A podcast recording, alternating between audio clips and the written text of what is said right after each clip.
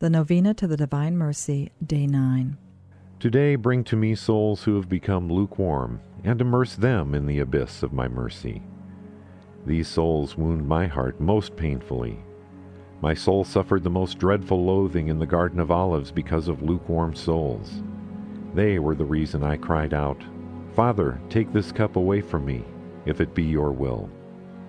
For them, the last hope of salvation is to flee to my mercy.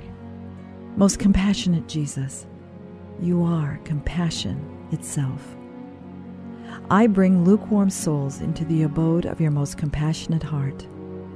In this fire of your pure love, let these tepid souls, who like corpses filled you with such deep loathing, be once again set aflame. O most compassionate Jesus, exercise the omnipotence of your mercy and draw them into the very ardor of your love, and bestow upon them the gift of holy love, for nothing is beyond your power. Eternal Father, turn your merciful gaze upon lukewarm souls who are nonetheless enfolded in the most compassionate heart of Jesus. Father of mercy, I beg you, by the bitter passion of your Son and by his three hour agony of the cross, let them, too, glorify the abyss of your mercy.